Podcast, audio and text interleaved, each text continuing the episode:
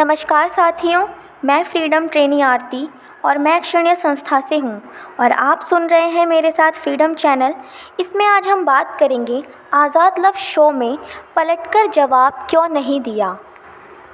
मैं एक social worker हूँ, जैसा कि मैंने बताया, मैं एक्शन इंडिया संस्था से हूँ और यह संस्था एक नारीवादी संस्था है, जिसमें हम महिलाओं के अधिकारों और हक की बात करते हैं। साथ ही महिलाओं, लड़कियों को सशक्त बनाने की और बढ़ावा देते हैं। मैं एक्शन इंडिया में एक यूथ ऑडिटर के पद पर हूँ और मेरा काम समुदाय में जाकर महिलाओं और लड़कियों को सेंटर तक लेकर आना है और उनकी समस्याओं को सुनना है। साथ ही उनको ये जानकारी देनी है कि वह अपने हक अधिकारों के लिए एक समझ बनाए। वह बोलना सीखें, पर ना जाने क्यों लड़कियों और महिलाएँ में एक तरीके की चुप्पी है। वह चाहते हुए भी अपने लिए कुछ बोल नहीं पाती, क्योंकि शायद कभी उनको समाज का डर होता है तो कभी उनको घर का दबाव होता है, इसीलिए ही वह कुछ नहीं कह पाती। वैसे तो समाज कहता है कि वह महिलाओं, लड़कियों के साथ है, पर देखा जाए तो वह दोहरी भूमिका निभाता है। वह महिलाओं और लड़कियों के पीछे तो वो बहुत ऐसे अपशब्द कहते हैं, जो कहने लायक भी नहीं होते, पर उनके सामने वो समाज कहता है कि हाँ हम लड़कियों और महिलाओं के लिए हमेशा आगे रहते हैं, उनके हित के लिए काम करते हैं। पर फिर भी लड़कियाँ अपने लिए कुछ भी कह नहीं पाती। अगर मैं अपनी ही बात करूँ तो मेरा जो काम है वो समुदाय में जाकर महिलाओं की समस्याओं को सुनना, उनका, उनको समाधान बताना है। पर जब मैंने एक्शन इंडिया से जुड़ी तो मुझे मेरे काम की भूमिका पता चली। और मुझे ये भी पता चला कि मुझे फ़ील्ड में अब रोज़ जाना होगा और मेरा यही काम है कि सभी को, चाहे वो लड़के हों या लड़कियाँ हों, उनको जोड़ना और अपने एक्शन इंडिया के बारे में या उसमें जो भी हमारे प्रोजेक्ट्स हैं, उनके बारे में जानकारी देना। एक्शन इंडिया के कई सेंटर्स हैं, जिसमें एक सेंटर सीमापुरी में है और मैं सीमापुरी से ही हूँ। मैं बहुत बार उस इलाके से गई हूँ। मुझे बहुत से लोग जानते होंगे, पर मैं उनको ना ही जानती हूँ और ना ही पहचानती हूँ। जब मैं फ़ील्ड में निकली तो कुछ लड़कों का ग्रुप मुझे कमेंट करने लगा कि, ओहो, ये मीटिंग चलाएँगी अब तो। अरे, नंबर तो दे दो। हमारी बात तो सुन लो। तो इस तरीके के कमेंट मुझे मिले। पर मैं एक सशक्त लड़की हूँ और एक नारीवादी संस्था में काम करने के बावजूद भी मैं उन लड़कों को कुछ कह नहीं पाई, पलटकर जवाब नहीं दे पाई। शायद मेरे अंदर, या शायद ना कहकर मैं यही कहूँ कि मेरे अंदर एक डर ही था कि अगर मैं इनको पलटकर जवाब दे दूँ तो कहीं ये मेरे घर तक ना पहुँच जाएँ। मेरी नई नौकरी है कहीं नौकरी छूट ना जाए। कहीं ऐसा ना हो कि घर वाले निकलने ना दें। ऑफ़िस में भी मैंने किसी को कुछ नहीं बताया, क्योंकि मेरी नई नौकरी है और मैं किसी लोगों को अच्छे से नहीं जानती। क्या पता मुझे ऑफ़िस के लोग समझेंगे या नहीं? तो यही सब डर था जो मैं एक चुप्पी साथ के रह गई और फ़ील्ड में मैंने किसी को भी जवाब नहीं दिया। और हम देखते हैं कि समाज में लड़कियों के साथ कितना कुछ गलत हो जाता है, वह फिर भी अपने लिए नहीं बोल पाती।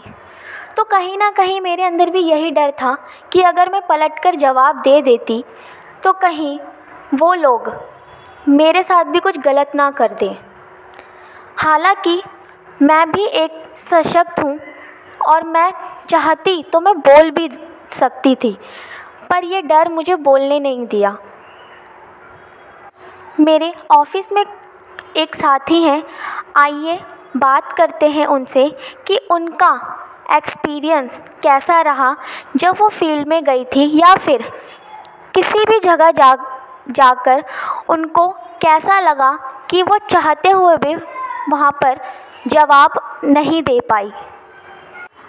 मेरा नाम हलीमा है। और मैं एक्शन इंडिया में ड्रॉप आउट्स गर्ल्स को पढ़ाने का काम करती हूँ। मेरे साथ ऐसा फ़ील्ड में तो कभी नहीं हुआ, पर एक बार मैं बस में जा रही थी और सीट नहीं मिल पाई थी क्योंकि काफ़ी ज़्यादा भीड़ थी बस में और पीछे से दो तीन लड़कों का मुझे एक बार धक्का लगा। तो मुझे लगा कि शायद गलती से हुआ है बस में भीड़ है, लेकिन फिर दूसरी बार भी लगा, पर बस मैं पलट के मैंने देखा है और लेकिन मैं उनको कुछ नहीं बोल पाई क्योंकि मुझे डर लग रहा था और मुझे ऐसा भी महसूस हो रहा था कि कहीं वो लड़के मुझ पर ही हावी ना हो जाए। और ऐसा ना हो कि वो लोग मुझ पर हावी हो जाए और वो जगह भी अनजान थी और उस बस में मेरा कोई अपना भी नहीं था तो मैं काफ़ी ज़्यादा घबरा गई थी कि मुझे क्या करना चाहिए, क्या नहीं करना चाहिए, मैं समझ नहीं पा रही थी। ये तो थी हलीमा जी। आइए अब बात करते हैं एक और साथी से और जानते हैं कि उनका एक्सपीरियंस कैसा रहा, कि वो क्या चाह कर भी पलट कर जवाब उन्होंने दिया या नहीं दिया? मैं कल्पना, मैं भी अपना एक अनुभव शेयर करना चाहती हूँ। जब मैं स्कूल टाइम पे थी, जब हम अपने दोस्तों के साथ स्कूल से घर जाते थे तो तब लड़के छेड़ा करते थे हमें। क्या था, लड़के कमेंट कर रहे हैं, गाने गा रहे हैं तो हम बोल नहीं पाते थे। हम इसलिए नहीं बोल पाते थे क्योंकि हमें डर लगता था। कहीं पता चला कि हमने उन्हें कुछ बोला तो वो उल्टा हमारे साथ कुछ गलत ना कर दे। अगर मान लो वो हमें खींच के चाटा ही मार दे तो दस लोगों में हमारी बेइज्जती हो जाएगी। इसी डर के कारण हम कुछ बोल ही नहीं पाते थे। और आज भी होता है कि लड़के छेड़ते हैं, पर हमें किसी कारणवश चुप भी रहना पड़ता है सिचुएशन को देखते हुए कि अगर हम यहाँ पे ना ही बोले तो ही अच्छा है। तो देखा, जैसा कि मैं भी नहीं बोल पाई, हलीमा जी भी नहीं बोल पाई और कल्पना जी भी नहीं बोल पाई।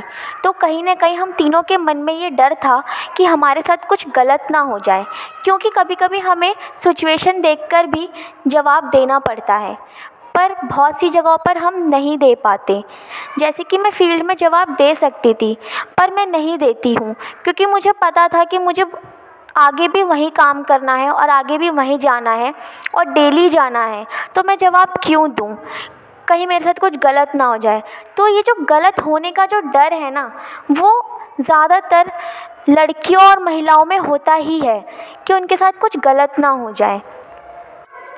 पर हमें इस चीज़ को बढ़ावा देने से रोकना है और हम हम ही कर सकते हैं ये सारी चीज़ें। क्योंकि अगर हम ही नहीं जवाब देंगे तो जो आगे जो भी सिचुएशन है, वो एक बड़ी सिचुएशन बन जाती है।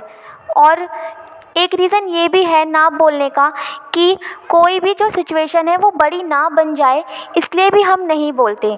पर हमें ये लगता है कि हमें जवाब देना चाहिए, पलट कर जवाब देना चाहिए और हमें सबसे ज़्यादा इसमें सपोर्ट एक समाज का भी होना चाहिए, क्योंकि समाज भी कहीं ना कहीं दूरी बना लेता है जो लड़कियों का साथ नहीं देता और शायद वो भी इसलिए नहीं देता कहीं उनकी बेटियों के साथ या उनकी लड़कियों के साथ कुछ ऐसा गलत ना हो जाए।